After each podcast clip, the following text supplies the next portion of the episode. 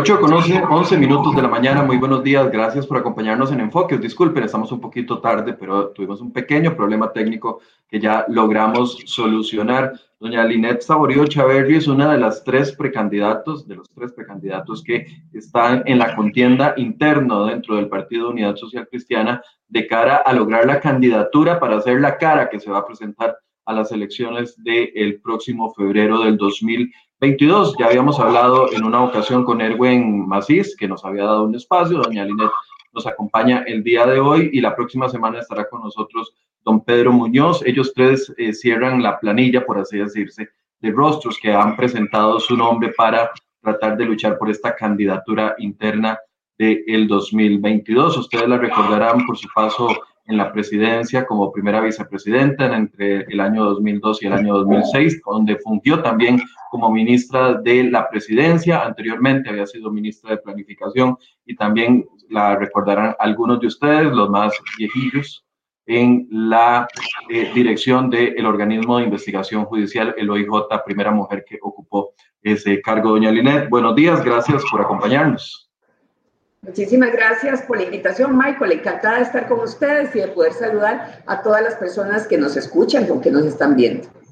Doña Linet, eh, uno, uno ve la reseña de los cargos públicos que usted ha ocupado y, y, me cuesta creer que apenas tenga 60 años con esa gran trayectoria en cargos públicos que tuvo y además la gran ausencia que hubo después de pasar por la presidencia. ¿Qué había pasado con Linet Saborido durante todos estos años?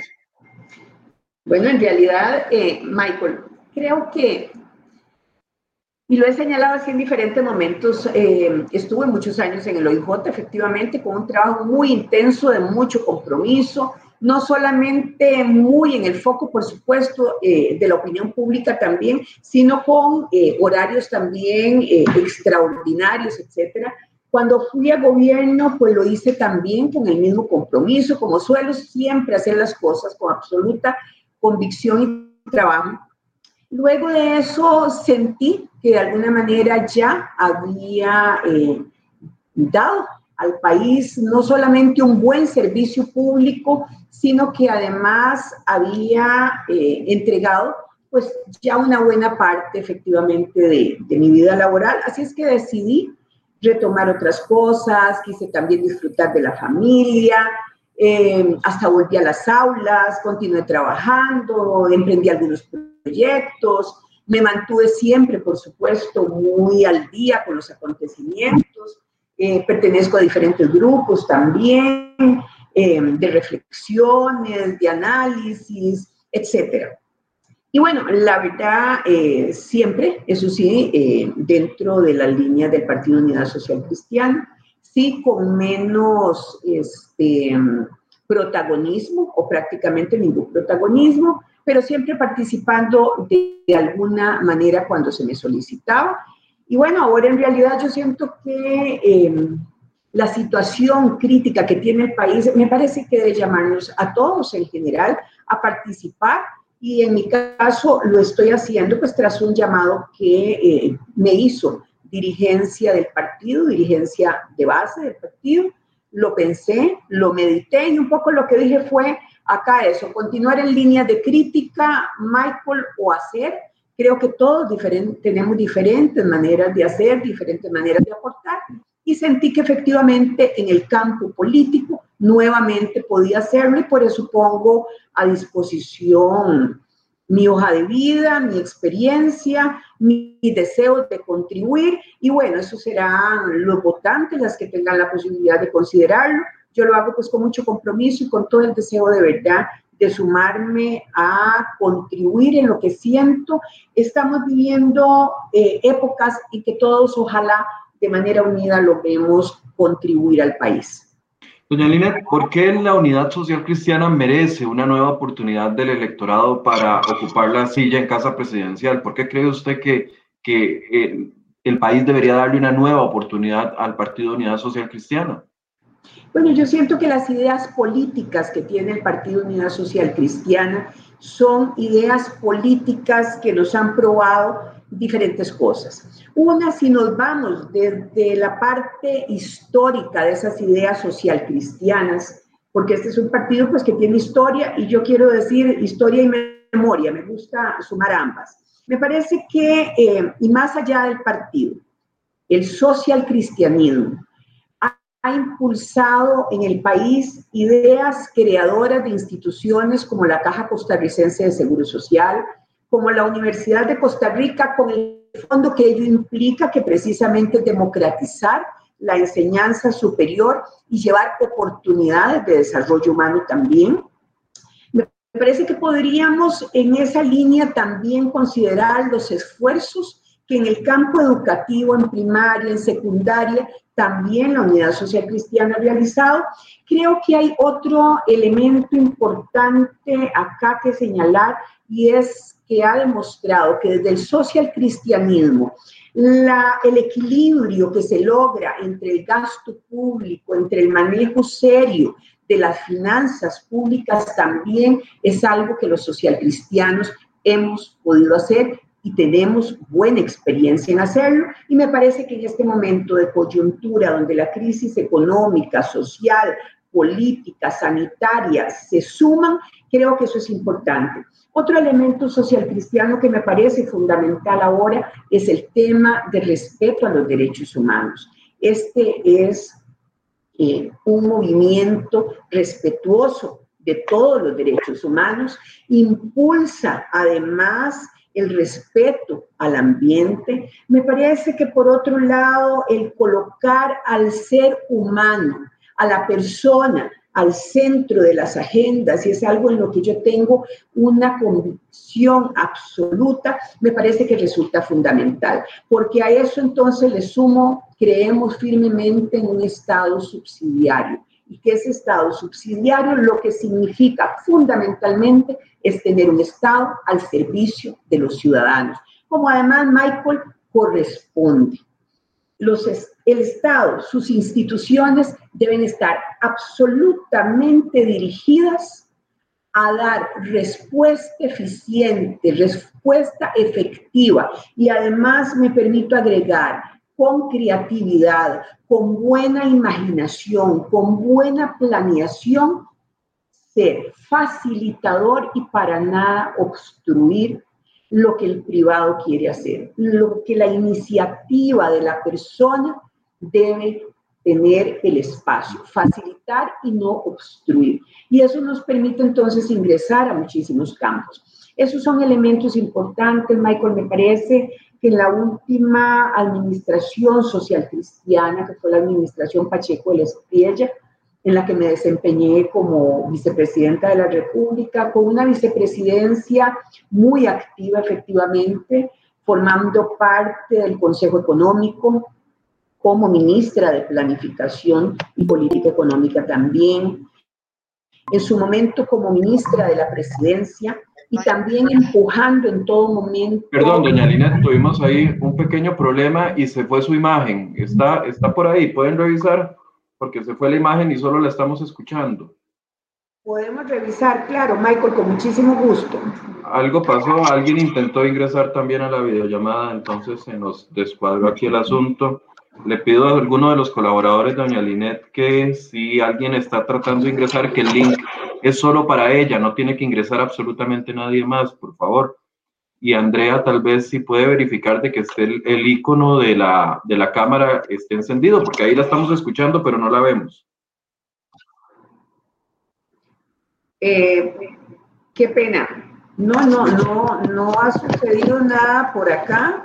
Me acompaña efectivamente eh, Andrea, pero es la única persona que está acá conmigo y no vemos, bueno, como lo sabe, Michael, tuvimos problemas. Ya, ya volvió, ya volvió, doña Lina. Ya volvió. Ah, perfecto, Es que estos han sido días de muchas giras y bueno, a veces los equipos entonces comienzan a tener problemas también. Sí, sí, sí. Ok, doña Lina, yo entiendo perfectamente que mucho del electorado podrá recordar, tal vez el, el, el más antiguo del electorado, para no decirnos viejos a ninguno, ¿verdad? Pero tal vez los más antiguos del electorado podrán recordar esos, esos, esas bases del social cristianismo, la creación de la universidad, innegable, la creación de la Caja Costarricense del Seguro Social, innegable, incluso el tema de la responsabilidad fiscal y los balances que han dejado los gobiernos de la Unidad Social Cristiana al terminar sus gobiernos, balances eh, al menos uno de los dos de los que recuerdo bastante positivos en materia económica. Pero en la retina del, electorado nuevo, que es el grueso de este electorado que, que va a tomar decisiones en, en, este año y en el próximo, eh, tal vez en la retina no está ese, ese social cristianismo tan, tan definido como usted lo, ve. Eh, a ver, me explico. Está en la retina, por ejemplo, ahorita el escándalo que hay con uno de los diputados de la Unidad Social Cristiana y las visitas de, de estas sospechosos de narcotráfico eh, en tres ocasiones. Está el papel que jugaron los, los diputados eh, en el periodo 2014-2018, protagonistas en ciertos campos del caso del cemento chino. No está ese, ese social cristianismo que usted no, no, no, nos relata, porque lo que ha habido en los últimos años es otro tipo, otra, otro tipo de cara. ¿Cómo, cómo volver a, a, este electorado a ver esos logros y no lo que están viendo ahora a través de los diputados que son de las caras representativas del partido en la época en la que no son gobierno? Claro, bueno, lo anterior lo estaba mencionando a propósito de su pregunta. ¿por qué sentir en realidad si el Partido Unidad Social Cristiana como opción? Más o menos el contexto de la pregunta cuando tuvimos eh, la suspensión de esto. Entonces, en esa línea, precisamente era que le señalaba esa parte histórica, porque en todo caso, pues es un partido que tiene efectivamente líneas de pensamiento que se ubican en tiempos eh, anteriores eh, y que me parece además son razones absolutamente válidas de por qué el social cristianismo regrese eventualmente a un gobierno, porque creo que son pensamientos e ideas políticas que precisamente se adaptan a las situaciones que actualmente tenemos, ¿verdad? Entonces eso como para terminar un poco eh, la idea que venía desarrollando. A lo que usted señala también, efectivamente, tenemos eh, bastantes años, tenemos casi 20 años este, y me parece que eso eh, es importante a considerar y que por eso también es que propongo mi nombre. Si usted lo ve bien, esa fue la última administración que tuvimos y es con esas ideas que planteé anteriormente, remozadas, pero que se ubican en la actualidad. ¿Quién no estaría de acuerdo que en este momento sigue siendo absolutamente necesario hablar de igualdad y de equidad y no solamente hablar, sino actuar en pro de la igualdad y de la equidad? ¿Quién estaría en desacuerdo de que debemos poner instituciones públicas que lastimosamente los últimos gobiernos no lo han hecho y se han desvinculado, por lo tanto, de, las necesidades y requerimientos de la población. O sea, lo planteado es absolutamente válido porque son ideas que no riñen, que no riñen para nada con el tiempo pasado, bueno, porque además sería bastante excluyente pensar de que eh, únicamente la política tiene que ver con franjas determinadas o de ideas o de personas también ¿verdad? Sería bastante excluyente y sabemos pues que no somos excluyentes. Y en el caso del Partido Unidad Social Cristiana es uno de sus grandes principios, el ser incluyente. Y hace un momento le señalaba más allá del Partido Unidad Social Cristiana. Yo em, amo profundamente el social cristianismo, siento que el social cristianismo invita y favorece la unión y creo que eso es lo que estamos procurando en este momento. Es, su, precandidatura es como volverle a dar esa identidad original al social cristianismo, entonces. Por lo menos yo fundamento mi candidatura y lo hago en ideas que siento pueden no solamente impulsar el social cristianismo, sino que esas ideas pueden facilitarnos acuerdos y alianzas que el país necesita en este momento. Nosotros como país debemos buscar esos centros de unión. Lo siento como un tema que resulta fundamental. Me parece que la... Eh, romper esas brechas, vamos a ver, hay brechas que se están haciendo, Michael, y que están alejando a muchísimas personas de las posibilidades de crecimiento.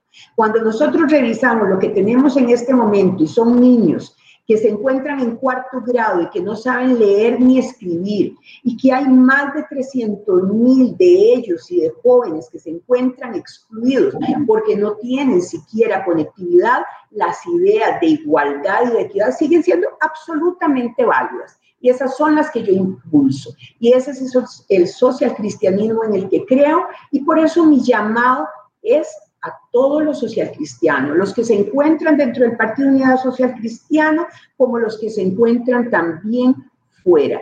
¿Cuál es mi propuesta en este momento campaña? Con una casa puerta abierta para ciudadanos de buena voluntad, ciudadanos que quieran poner la situación actual del país en un primerísimo plano y trabajar buscando el beneficio efectivamente de todas las personas, sin olvidar que el social cristianismo también empata, sin duda alguna, porque es uno de los pilares fundamentales, el desarrollo y fortalecimiento de la empresa privada.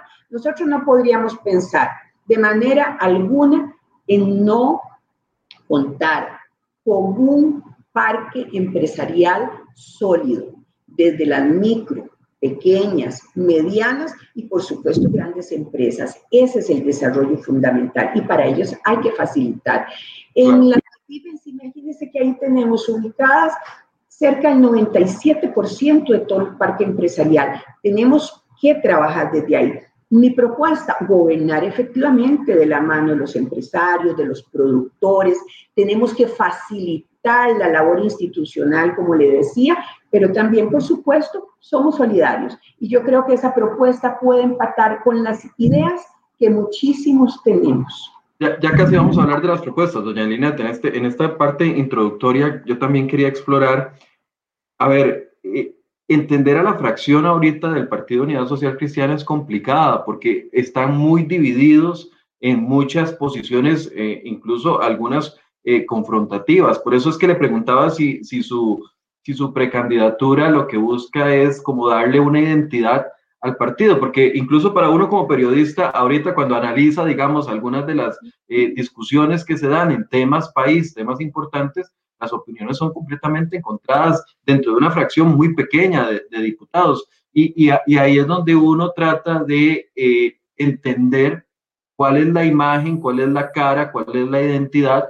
con la cual el partido se pretende eh, presentar, porque, a ver, para todos no es un secreto de que la identidad es lo que, lo que logra de una u otra forma que la gente aglutine alrededor, pero cuando no hay una identidad o es muy difusa, es como difícil de entender.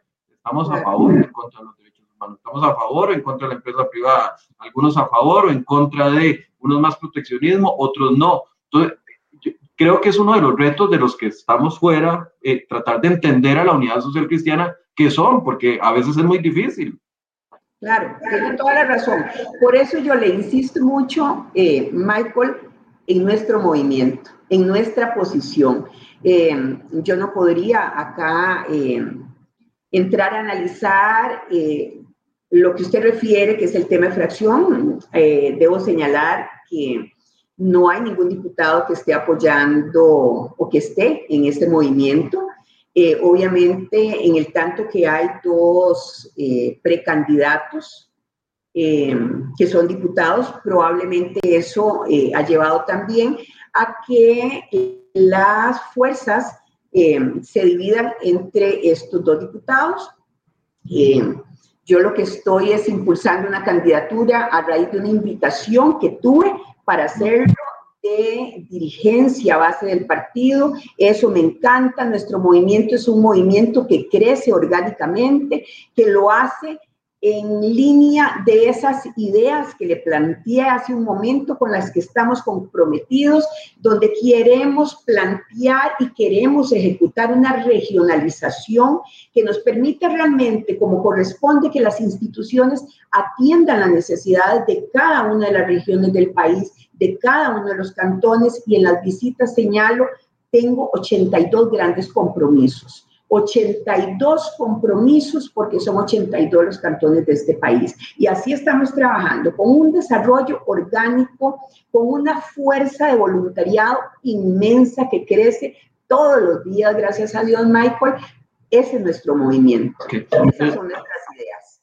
Para, para, pasar esas ideas, doña Linet, eh, ¿qué espera de la convención interna del próximo 27? Eh, en la vez pasada, la convención interna de la Unidad Social Cristiana 2017 aglutinó poco más de 110 mil votantes, parece que ciento, entre 110 mil y 120 mil personas que fueron a votar por, por alguno de los precandidatos y quedó don Rodolfo Pisa eventualmente. ¿Qué espera usted en este panorama que tenemos actualmente? Y usted decía ahorita un dato que me generó curiosidad. Eh, ningún diputado apoya su, su, ahorita ningún diputado está con esta, con esta candidatura, precandidatura. Ni siquiera doña Shirley Díaz, que usted trabajaba con ella. No, doña Shirley creo que se ha mantenido de manera, eh, de manera como más independiente, me parece, ¿verdad? Este, creo que esa, o sea, esa es la impresión que tengo. He conversado con ella, por supuesto, es una persona a la que estimo. Eh, tenemos una muy buena relación y he conversado, por supuesto, con ella, pero yo soy muy respetuosa. Me parece que cada persona debe librar sus propios procesos y cuando las personas están listas es cuando pueden realmente incluirse en un momento, en un movimiento determinado. Sé que ella está realizando algún tipo de labores más... Eh, más en su región, ¿verdad? Pero no tengo en eso mayor detalle de su actividad, pero eh, mi estimación, por supuesto, para, para, ella también. En los cantones de Goicoechea, de Moravia, de Tibás, estamos haciendo un trabajo muy importante, muy bueno. Ahí nos hemos reunido con múltiples este, representantes de las em, papeletas distritales y bueno, ahí tenemos un apoyo muy importante también y con respecto a las expectativas de la convención interna. Bueno, yo siento varias cosas. Michael, vamos a ver, ciertamente esta situación de COVID puede afectar y afecta a todas las convenciones. Me parece que hasta que pase la convención es cuando vamos a lograr establecer el grado de votación. Yo no quisiera anticiparme a ello. Todos los días lo que trabajamos es con muchísimo entusiasmo, llevando nuestro mensaje y sintiendo que hay una efervescencia importante. Debo señalar además, Michael, este es un movimiento que surgió hace escasos tres meses, menos todavía de que realmente dijimos, sí, vamos para la contienda y mm, así es que casi iniciamos con la inscripción misma, ¿verdad? Semanas antes dijimos, sí, tomamos la decisión, comenzamos a correr, a hacer cosas y bueno, este, es muy poco el tiempo que hemos tenido. Recorremos el país, vamos para Limón, nos vamos desde hoy para allá. El fin de semana pasado estuvimos en Guanacaste, en visitas lindísimas también, donde yo lo que estoy, Michael, es encantada de ver una democracia funcionando. Y las democracias funcionan cuando es orgánicamente el crecimiento que se da. Y eso me compromete, me gusta, se suman las personas, me encanta ver la actividad también de eso que somos el 50% de la población, que somos las mujeres, y se nos suman jóvenes y eso también me fascina. Yo creo que el momento que vive Costa Rica y que amerita unión y que amerita esfuerzos, tiene que ser temas intergeneracionales, tenemos que sumir, sumar experiencia, esa voluntad, fuerza, ese dinamismo que tiene la juventud, en la que creo profundamente. Miren, Michael, yo asumí cargos de mucha responsabilidad cuando era muy joven, muy joven, como usted decía. Hice una larga carrera, sí, porque comencé muy joven. Joven tuve que comenzar a trabajar también para, junto a mis padres, hacer frente a una carrera universitaria junto a mis hermanos también. Y eso yo sé lo que cuesta, valoro las oportunidades. Y esas oportunidades, cuando las mujeres las tenemos además, tienen un valor mucho mayor porque nos visibilizamos. Cada paso que nosotras damos es una invitación a que otras lo hagan, cualquiera sea el campo, cualquiera sea el campo. Y eso es lo que hace la sociedad justas. El hecho de que haya inclusión, nunca la exclusión. Tal vez cuando de alguna manera la discriminación es parte de los elementos con los que usted trabaja y usted dice, tenemos que facilitarle a otro las condiciones, sin importar más que temas de igualdad. Así es que esas mujeres están dando una respuesta fabulosa, eso me gusta, y así es que Michael, yo estoy muy positiva, y eso es lo que quiero ver reflejada en esta convención y cuando se acerque el 27 quiere también ver reflejado ese como un día positivo y que de 9 a 4 nos acerquemos a las urnas. Eso, Michael, me tiene la verdad y discúlpeme, pero muy entusiasmada. No, está bien, está bien. De eso se trata la política. Doña Linet, ¿quién la financia? Porque no es, no es barato participar dentro de la Unidad Social Cristiana. 40 millones de colones para inscribir la, la precandidatura. Absolutamente de acuerdo con usted. Mire, yo siento que si bien lo señalan las autoridades del partido, es parte precisamente de los costos que tiene una convención me parece que lo ideal sería que el costo sea mucho menor, mucho menor para inscribir una precandidatura, que haya más personas que participen si esa es la posibilidad que esto abre y si hay personas comprometidas, no para llegar a experimentar, ¿verdad? Yo creo que esto no se trata de llegar a experimentar, el país no está para, para, para eso. ¿Verdad? Pero sí de unir esfuerzos, de que grupos se presenten. Creo que lo ideal es que los montos sean menores. Es difícil, efectivamente, especialmente cuando lo que usted quiere es que las cosas eh, marchen, marchen bien. Nosotros lo que hicimos fue, eh, se hizo un esfuerzo, eh, algunos parientes, amigos, gente amiga, gente muy cercana, eh, partidarios también, personas que creen en este, en este movimiento como una, como una opción, como una posibilidad real, pero bueno, este, no recuerdo ahorita, pero me parece que llegamos eh, casi como a 15, 16 personas las que colaboraron para finalmente eh, reunir la, la cantidad de dinero, cada una de ellas depositó, este, hizo el depósito en las cuentas del partido con toda la transparencia, eh, como corresponde, ahí se, se, hicieron los depósitos. Por lo demás, eh, los movimientos políticos son efectivamente cara las campañas. Eh, lo que hemos contado es como un ejército de, de voluntarios en todos los diferentes campos. Hemos tenido muchísimos voluntarios, desde personas eh, que nos han ayudado en temas de diseño gráfico, por ejemplo, como nos han ayudado este, también en el aporte de ideas, con tiempos, eh, eh, los, nos acompañan y lo hacen en una línea de tengo tres horas, tengo cinco horas y lo dan efectivamente al partido con las donaciones entonces, apunta a donaciones. Mm, mucha contribución de tiempo, Michael, muchísima contribución de tiempo es lo que estamos teniendo eh, de parte de las personas, mucha. Eh, es, es, un voluntariado muy fuerte el que tenemos en este, en este movimiento. Eh, no así recursos, realmente no es un movimiento con recursos fuertes, ¿no? Pero yo creo que de alguna manera lo vamos salvando con esas líneas, con esas líneas de trabajo. Doña Lina, entramos en materia. ¿Qué ¿Cuál cree usted que va a ser el principal o los dos o tres principales problemas o retos que va a tener que enfrentar el, el, próximo presidente o presidenta a partir del 8 de mayo del 2022? ¿Qué se va a encontrar en esa casa presidencial y qué va a tener que resolver de materia de manera urgente, más bien? Mire, yo siento que ordenar la casa, ordenar esa casa, va a ser algo absolutamente necesario desde el día uno. ¿En qué está desordenada esa casa, doña Lina? Mire, yo siento que hay mucho problema en gobernanza, muchísimo problema en gobernanza. Me parece que también hay un aislamiento que ha repercutido en esa desvinculación institucional que se está observando.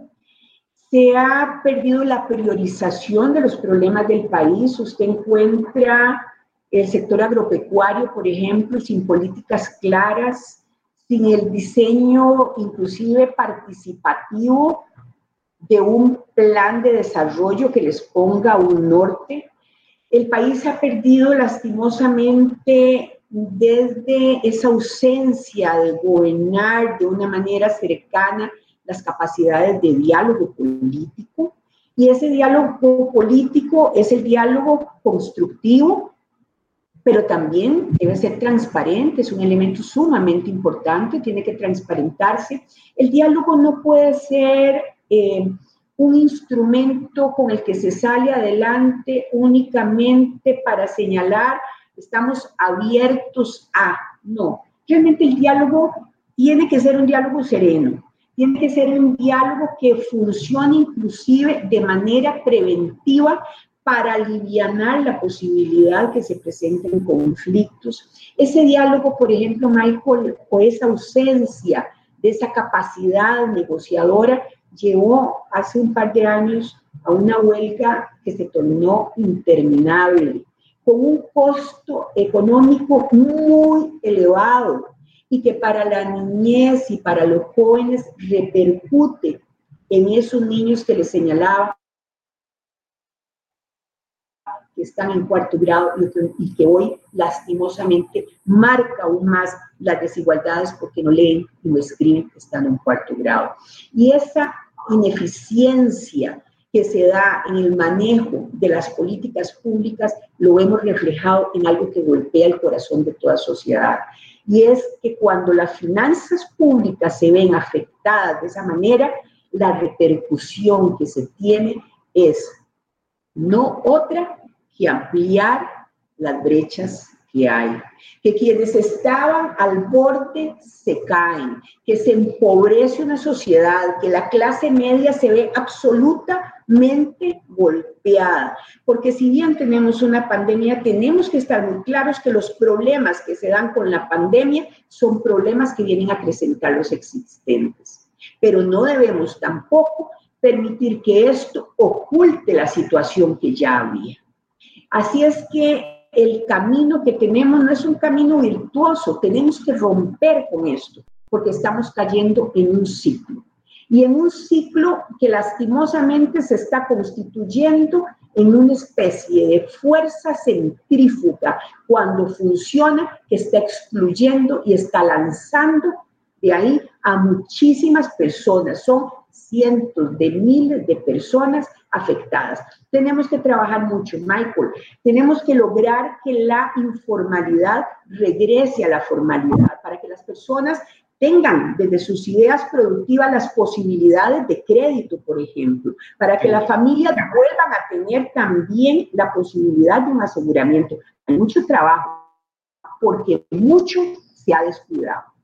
Entonces, para volver a la, pregunta original, ¿usted cree que la primera tarea del próximo presidente va a ser ordenar la casa eh, específicamente en materia de prioridades y de establecimiento o restablecimiento de diálogo? Eso es, eh, si le capte bien, la idea. Vamos a ver, ese diálogo como un instrumento válido, pero ¿qué es lo prioritario? Empleo, reactivación, poniéndole a la reactivación elementos como los que le colocaba hace un momento y que nos permitan realmente esa palabra que muchos usan, pero que continúa vacía, ponerle los elementos a esa bolsita de reactivación. Es en el campo económico, en las finanzas, donde tenemos que trabajar desde antes inclusive del día uno. Esa es la obligación que va a tener la persona que resulte electa. Okay. por favor, para, para, ir en orden, dígame los cómo, no, no, no el problema, sino el cómo. Por ejemplo, en empleo, ¿cómo salimos de este atolladero en el que estamos, que la misma, eh, el mismo FMI nos dice que, que volver a los eh, niveles de desempleo de 12%, que ya de por sí eran pésimos, volver a eso nos va a tomar dos o tres años. ¿Cómo, ¿Cuáles cómo propone usted que puede solucionar el tema del empleo? Voy a retomar uno de los cómo que le señalaba hace un momento, que es la formalización. Ese es un elemento importante. Para esa formalización, nosotros necesariamente debemos tomar políticas muy claras que nos lleven hacia amnistías, por ejemplo, en los diferentes sectores. Pero nosotros no podemos tener las personas asfixiándose en sus ideas de negocio, en sus pequeñas empresas, y no podemos al lado de esto colocarlos en una situación de mayor disparidad. Hay que abrir las posibilidades. La banca del desarrollo tiene que sumarse y tiene que sumarse como corresponde y haciendo lo que le corresponde, siendo verdaderamente una posibilidad para esas pymes, por ejemplo. Cuando habla de amnistías, ¿a qué se refiere? Amnistías tributarias, perdón que le interrumpa, es que es por, la, por, la, por el, el traslape que tiene la comunicación Cuando habla de amnistías, ¿a qué, ¿a qué, se refiere? ¿Amnistía en la caja del Seguro Social para traer la, la formalidad? ¿Amnistías tributarias? ¿De qué estamos hablando ahí específicamente? Estamos hablando de esas amnistías, efectivamente. Estamos hablando de la posibilidad que la gente produzca y que comience a generar sus ingresos fundamentales para sus necesidades básicas y fundamentales para que esto se reactive. Efectivamente, hablamos de amnistías, hablamos de la posibilidad de tomar inmediatamente un Instituto Nacional de Aprendizaje, dirigirlo única y exclusivamente a lo que le va a dar a las personas la capacidad, las competencias para producir también.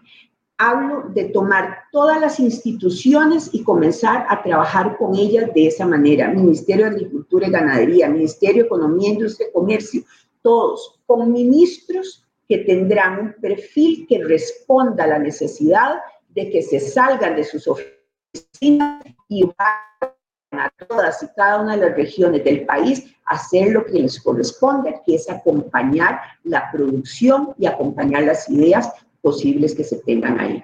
Doña Linet, ¿cuál sería la estrategia? Porque a nivel de ministros, sí, claramente el, presidente tiene la, la, la, acción directa, puede girar la directriz eh, directamente al ministro o ministra de Hacienda y decirle, bueno, vamos a preparar un plan de amnistías, incentivos, etcétera, etcétera. Pero ¿cómo se haría en la caja del Seguro Social donde, donde la junta directiva es la que manda y ahorita algunos no nos explicamos cómo, si la presidencia es la que pone, la presidencia ejecutiva de la caja y pone a miembros de la junta directiva de la caja, no se logra avanzar en políticas como de este tipo. ¿Cuál sería la estrategia para que tenga injerencia, digamos, un presidente o presidenta sobre una amnistía que solo puede declarar la junta directiva de la caja del Seguro Social? Bueno, yo siento que cuando hay ese instrumento, que lo siento valiosísimo, que es el instrumento del diálogo, me parece que hay que conversar efectivamente con la Junta de la Caja, en este caso específico. Pero yo siento, Michael, que esos diálogos deben ser francos y deben ser transparentes. Y me parece que todo esto pasa porque la población conozca de los planteamientos que se realizan, de las discusiones que se tienen de las posibilidades reales que hay de salir adelante con la Caja Costarricense de Seguro Social y de recordar también que en el caso de la Junta Directiva de la Caja existen representantes de diferentes sectores y ninguno de ellos puede quedarse por fuera de estas determinaciones y deben tener un peso importante. Pero yo creo que es importantísimo eso. Tiene que clarificarse, tiene que abrirse a conocimiento de la población, planteamientos, discusiones y resultados de estas. Lo que se quiere es, eh, en este caso, empujar una institución que es todo un baluarte como la Caja Costarricense de Seguro Social, pero además empujar un tema que resulta absolutamente indispensable y es empleo, es formalidad y que la gente vuelva a tener protección de la Caja de Seguro Social también. Tenemos que amalgamar todo eso y eso le corresponde a quien gobierna y a todos sus equipos y a todas las instituciones del Estado. Porque resulta que las responsabilidades de los funcionarios públicos también están muy claras, están dadas en la Constitución Política como en la Ley General de Administración Pública y yo creo que lo que se necesita en muchas ocasiones para lograr las cosas es que se señale al funcionario hacia dónde es que se va. El problema es cuando no se tiene ruta, cuando no se sabe qué es lo que se quiere alcanzar ni cómo se quiere alcanzar. Es decir, un presidente más, más metido, respetando obviamente la autonomía, estoy partiendo de ese punto, pero un presidente más metido en la estrategia de la Caja del Seguro Social para poder atraer a esa población de un millón de personas que están en la informalidad. Un presidente comprometido con hacer lo que le corresponde, Michael, gobernar. Gobernar implica trabajar jornadas largas, muy largas, pero jornadas que todos los días esa revisión, esa supervisión esté presente. Ese es el presidente de la República. El presidente no es una figura decorativa, el presidente no es una persona a la que lo empuja el acontecer del día a día, sino que es, en resumen, quien tiene que llevar las riendas del país. Coordinando, por supuesto, en un primerísimo plano con los otros poderes de la República y de ahí abrimos un poder ejecutivo, por supuesto, con ministros rectores y que realmente las rectorías atiendan lo que la ley claramente le señala a cada uno. Ministros, viceministros, presidentes ejecutivos, todo este equipo tiene que tener, sin duda, un perfil que responda a esta forma de gobernar que se está planteando, que tiene variaciones muy importantes, porque lo que se quiere es trabajar sin dejar de lado la experiencia que tienen los sectores y que tiene la ciudadanía. Miren, Michael, usted se va para la cruz y en la cruz en 15 minutos la gente le comienza a decir cuáles son las grandes necesidades que hay. Y ah. resulta que en este país seguimos hablando de diagnosticar y diagnosticar eternamente. ¿Qué hay que hacer diagnóstico? Claro que sí. Hay una serie de aspectos que lo requieren, pero esa no puede ser la norma dilatoria. Y en muchas ocasiones, en lugar de gobernar, parece que la fórmula que se saca para poder postergar los momentos de decisión y que no es justo, no es sano para el país, y menos en un momento como este, que no hay tiempo para aplicar esas medidas de dilación que sin llegar a decisiones lo que están es empobreciendo a la sociedad costarricense. Doña Linet, eh, ¿usted tendrá 10 minutos más para que podamos terminar como a las 9 y 10 para poder abarcar un poquito más o tiene la agenda muy comprometida? Bueno, nosotros estamos con una agenda comprometida, vamos para Limón, pero con muchísimo gusto. para recuperar un poquito los, los, los, minutos del puro principio y nos, nos permita abordar otros temas. Ok, empleo ya, ya lo conversó y habló de Banco para el Desarrollo. Dejemos esa parte ahí para hablar de otro tema acuerdo con el Fondo Monetario Internacional, ¿qué posición tiene usted con respecto a esto? Algunos dicen se va a lograr cerrar el acuerdo antes de que llegue el nuevo presidente, otros dicen no, definitivamente los tiempos no dan para que se cumpla la agenda completa de los siete proyectos. ¿Qué posición tiene con respecto a este? ¿Cree que se tiene que replantear esos proyectos o no? Si yo tuviera la posibilidad, si yo tuviera la posibilidad le digo, creo que trabajaría más en una dirección que nos lleve hacia temas de mejorar gasto público que pensar en mayores impuestos, por ejemplo. Eso es un tema que me gustaría. Siento en el fondo que el Fondo Monetario este, Internacional es un proyecto importante, es necesario efectivamente, pero me parece que lo que hay, si, pudies, si pudiera tener ese espacio, trataría de mejorarlo. Yo no me siento tan cómoda con el proyecto en áreas como la que le, comenté hace un momento y mm, creo que me metería totalmente de lleno con los equipos de trabajo para revisar mejores opciones, mejores planteamientos como eso lo que le señalaba y llegar a eh, acuerdos con el fondo. Si tuviésemos esa posibilidad, hay que ver si finalmente eh, se aprueba este, los demás. Público.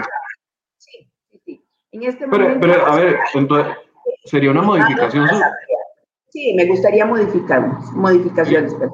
Sería una modificación sustancial, porque de los siete proyectos, el único que va enfocado un poco en recorte de gasto público es la ley de empleo público con, con, con todos los errores y, y, bondades que podrá tener la ley y, y, que se va a votar ahorita, pero todos los demás proyectos, el, el, el renta global dual implica más impuestos para los ciudadanos.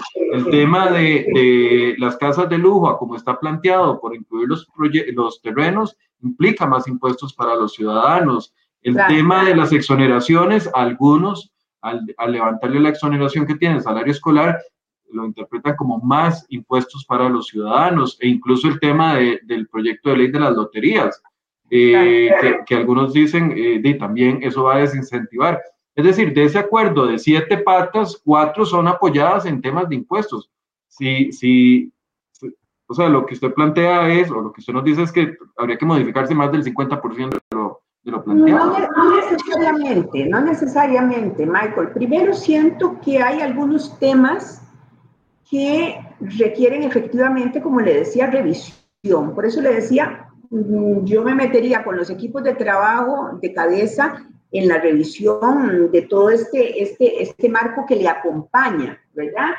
No necesariamente todos los impuestos eh, los sentiría inconvenientes, pero yo sí me metería a la posibilidad de variar aquellos que pueden variarse porque repercuten de una manera muy fuerte en la sociedad, de una manera más general, o sea, va a impactar la totalidad de las personas, esos hay que revisarlos. Y esos entonces me parece que es donde podríamos buscar balances, a ver si es en el gasto público donde podemos encontrar algún tipo de alternativa. Pero bueno, vamos a ver qué hacen.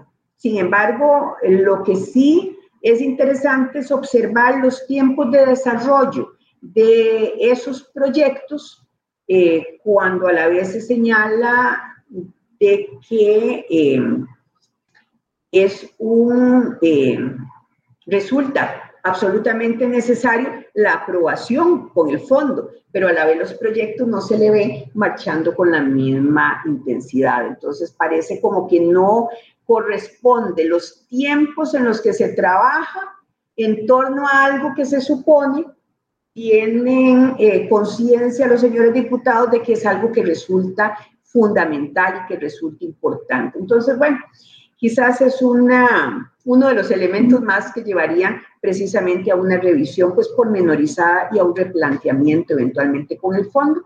Pero bueno, hay que ver con qué tiempo sale la Asamblea. ¿Qué posición tiene usted, doña Linet, con respecto al tema de la reducción del, del Estado y del gasto del Estado?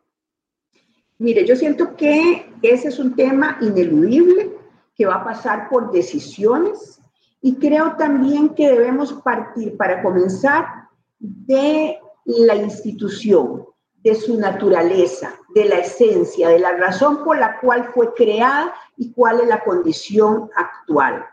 Hay quienes señalan que hay algunas eh, instituciones que pueden remozarse, que podríamos pensar, por ejemplo, en una, eh, una nueva condición donde las alianzas público-privadas pueden llegar a fortalecer instituciones o el servicio que brinda el Estado por medio de ellas. Me parece que esa es una alternativa muy importante. La,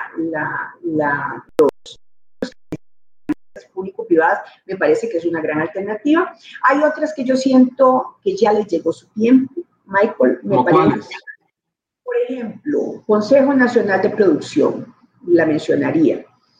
Me parece que la Fábrica Nacional de Licores, la Fábrica Nacional de Licores, por una razón inclusive de la producción que realiza creo que eh, si bien el Estado hace tantos esfuerzos para luchar contra el alcoholismo, por ejemplo, como una enfermedad de un costo muy elevado también institucional, no se justifica que el Estado mismo esté produciendo eh, el licor. Me parece que eso no va en una línea lógica y que además tiene por sí un costo porque la fábrica soporta precisamente costos que eh, provienen también del CNP, ¿verdad? Entonces me parece que se está cayendo ahí en una, en una línea que merece efectivamente una revisión absoluta y una toma de decisión.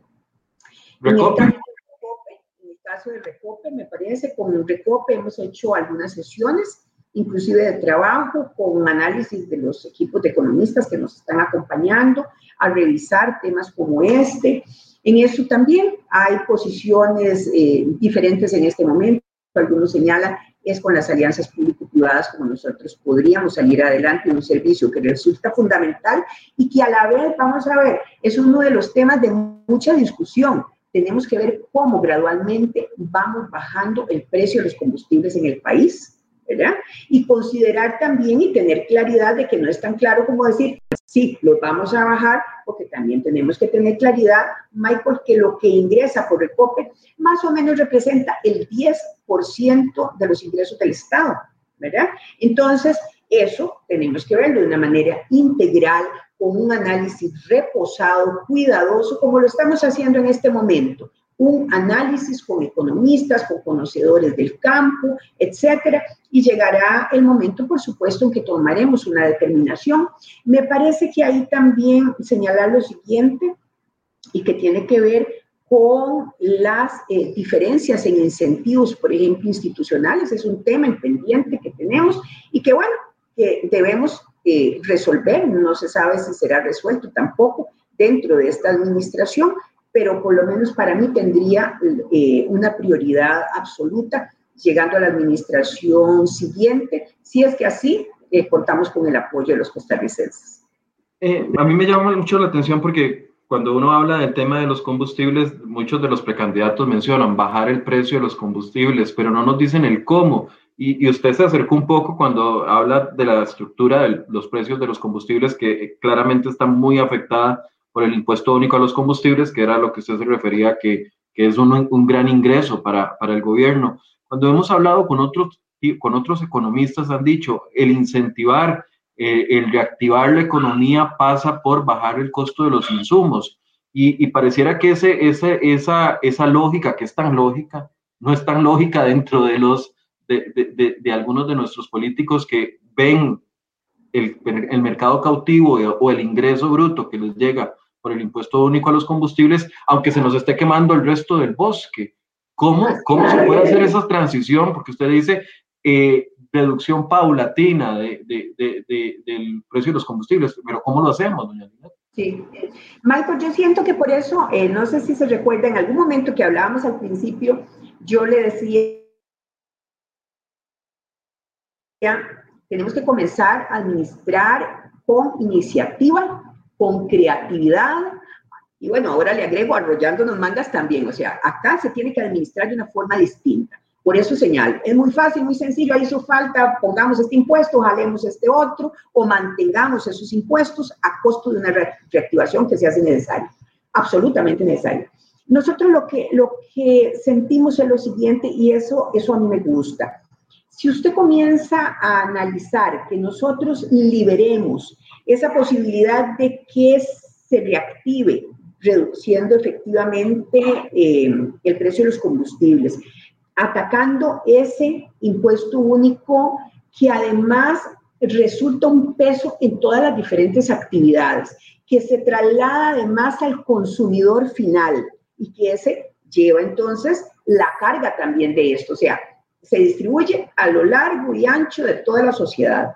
Si nosotros logramos reducir ahí y logramos, por lo tanto, que haya, por decirlo así, más dinero en los bolsillos, que tengamos la posibilidad entonces que de esto al final lo que haya es una mayor inversión de parte de algunas empresas, que haya una posibilidad de crecimiento de algunas ideas productivas también, que tengamos más posibilidad entonces los ciudadanos de decir, bueno, los costos en un pasaje de autobuses van a disminuir, la canasta básica también va a tener su disminución, etcétera, y que esto se va constituyendo en un nivel eh, mayor de inversión, de consumo en otro tipo de cosas y un Estado que además cobre adecuadamente los impuestos en, diferentes, en las diferentes áreas, esto llega a un momento en que se constituye entonces en una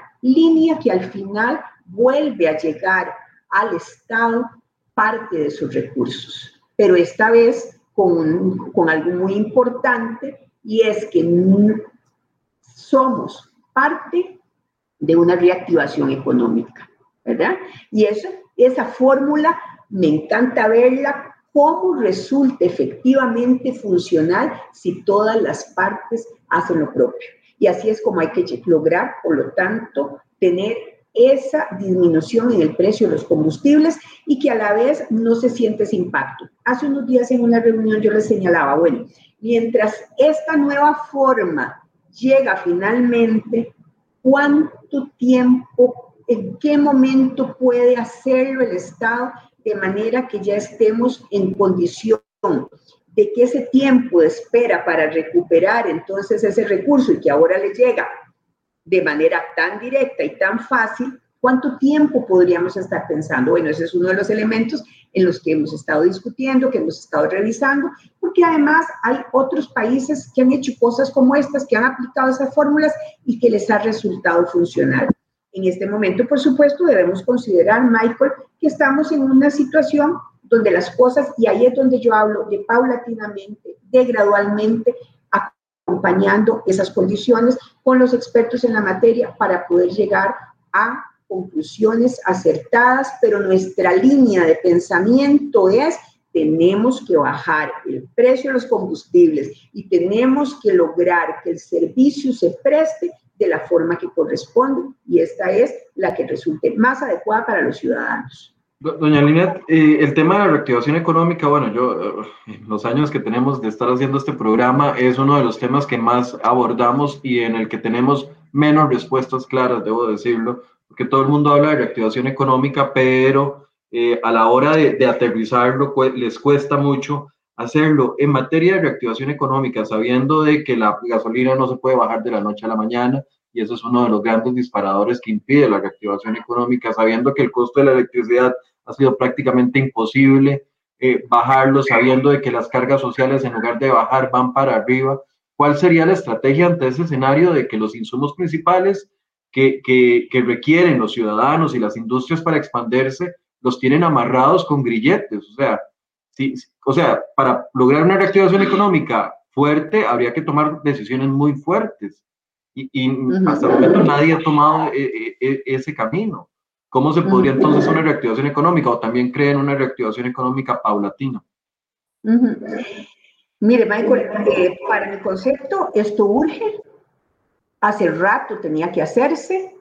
Y yo creo que esto va obviamente mucho más allá de señalar en un primero de mayo que el cáñamo ser la alternativa y que pasó otro primero de mayo y que no tenemos ni siquiera un plan para decir esta es la manera en que se va a trabajar con esto que se planteó como gran alternativa el año anterior. Hay que trabajar y hay que hacerlo ya. Nosotros por lo menos desde nuestro movimiento, desde nuestro grupo lo estamos haciendo. Si el pueblo costarricense nos favorece, llegamos a la próxima administración, creo que vamos a tener ya en este interín las ideas muy claras de para dónde vamos, porque no hemos parado de trabajar en ellas. Estamos dando forma como corresponde, con expertos, con especialistas. Y creo que independientemente de lo que suceda el 27 de junio próximo, que son las elecciones, vamos a mantener nuestras posiciones. Costa Rica necesita liderazgos claros y comprometidos. Y eso lo vamos a hacer. Vamos a estar trabajando y levantando bandera sobre los problemas nacionales que no quieren resolverse. Costa Rica no está para tener más de eso. Y mi tiempo no va a terminar el 27 próximo. El mío inicia el 27 próximo. Y ese mío, cuando lo digo, lo digo con todo entusiasmo, con los equipos de trabajo que hemos logrado de gente buena, gente experta en todos los diferentes campos y que estamos altamente preocupados por la inacción. Y también me parece que hay un elemento importante a considerar. En una democracia los balances, los equilibrios son fundamentales y estos llegan desde tener oposición responsable, eso es importante, ¿cómo no? Una oposición responsable, que logre conversar de los temas, que logre llegar a acuerdos, porque son simples representantes temporales del pueblo. Recordemos que esos somos. Los funcionarios públicos, los diputados, los ministros, el presidente de la República, todos los poderes de la República son depositarios temporales del poder que los costarricenses dan. Y ante eso yo creo que no solamente es elevar el nivel de exigencia por lo que están haciendo por el país, sino que me parece que tenemos que involucrarnos de diferentes formas, pero tenemos que levantar esas banderas y lo vamos a continuar haciendo. Lo vamos a eh, un cierre, un cierre, doña Lina, porque ya se nos hizo, se nos cumplió la hora. Un cierre, por favor. Ah, por favor, gracias. Pensé que era un cierre preguntando algo más, Michael. No, señora, no, señora. No tengo muchas preguntas porque algunas personas me estaban pidiendo que le hiciera preguntas más específicas sobre temas de seguridad, ambiente, educación. Lo que les he dicho a todos es que estos primeros espacios son exploratorios con los precandidatos, eventualmente con el que vaya quedando de cada partido, ahondaremos más profundamente con cada uno de, los temas. Si doña Linet queda electa como la candidata de la Unidad Social Cristiana el próximo 27, vamos a volver a solicitar una cita para poder ahondar mucho más en cada uno de los temas. Y será un gusto, encantada, encantada. Este, bueno, como cierre, yo eh, aprovecho para invitar a salir a votar. El COVID nos ha golpeado en diferentes campos. Yo quisiera pensar que no nos golpee también en este proceso democrático. Yo les invito a participar. Todos los procesos internos son absolutamente necesarios. Es ahí donde se van definiendo las candidaturas de los partidos. En el caso de nuestro movimiento, los invitamos para que vayan el 27 próximo. Las elecciones van a ser en un eh, horario de 9 a 4, con mascarilla, por favor llevando alcohol en gel en la parte de atrás del pantalón, como les digo siempre, en la bolsa. Sumemos un bolígrafo para tener una medida más sanitaria que aplicar. Guardemos distancia, pero lleguemos a votar. Y hagámoslo por el país de todos. Este es un país de todos y me parece que tenemos que sumarnos con niveles de exigencia para que las próximas administraciones respondan a cabalidad. Que Dios los bendiga. Muchísimas gracias. Muchísimas gracias, Michael, por el espacio. Bien, gracias a doña Linet Saborido. Como les decía, en el momento en el que eventualmente vaya quedando cada uno de los candidatos, ya candidatos, como lo fue Figueres la semana pasada, y los que vayan surgiendo en los otros partidos, vamos a generar otros espacios, tal vez un poquito de más tiempo, no una hora, sino más, para poder responder a profundidad cada una de las preguntas. Muchas gracias por su compañía y muy buenos días a todos. Estamos a su orden. Hasta luego.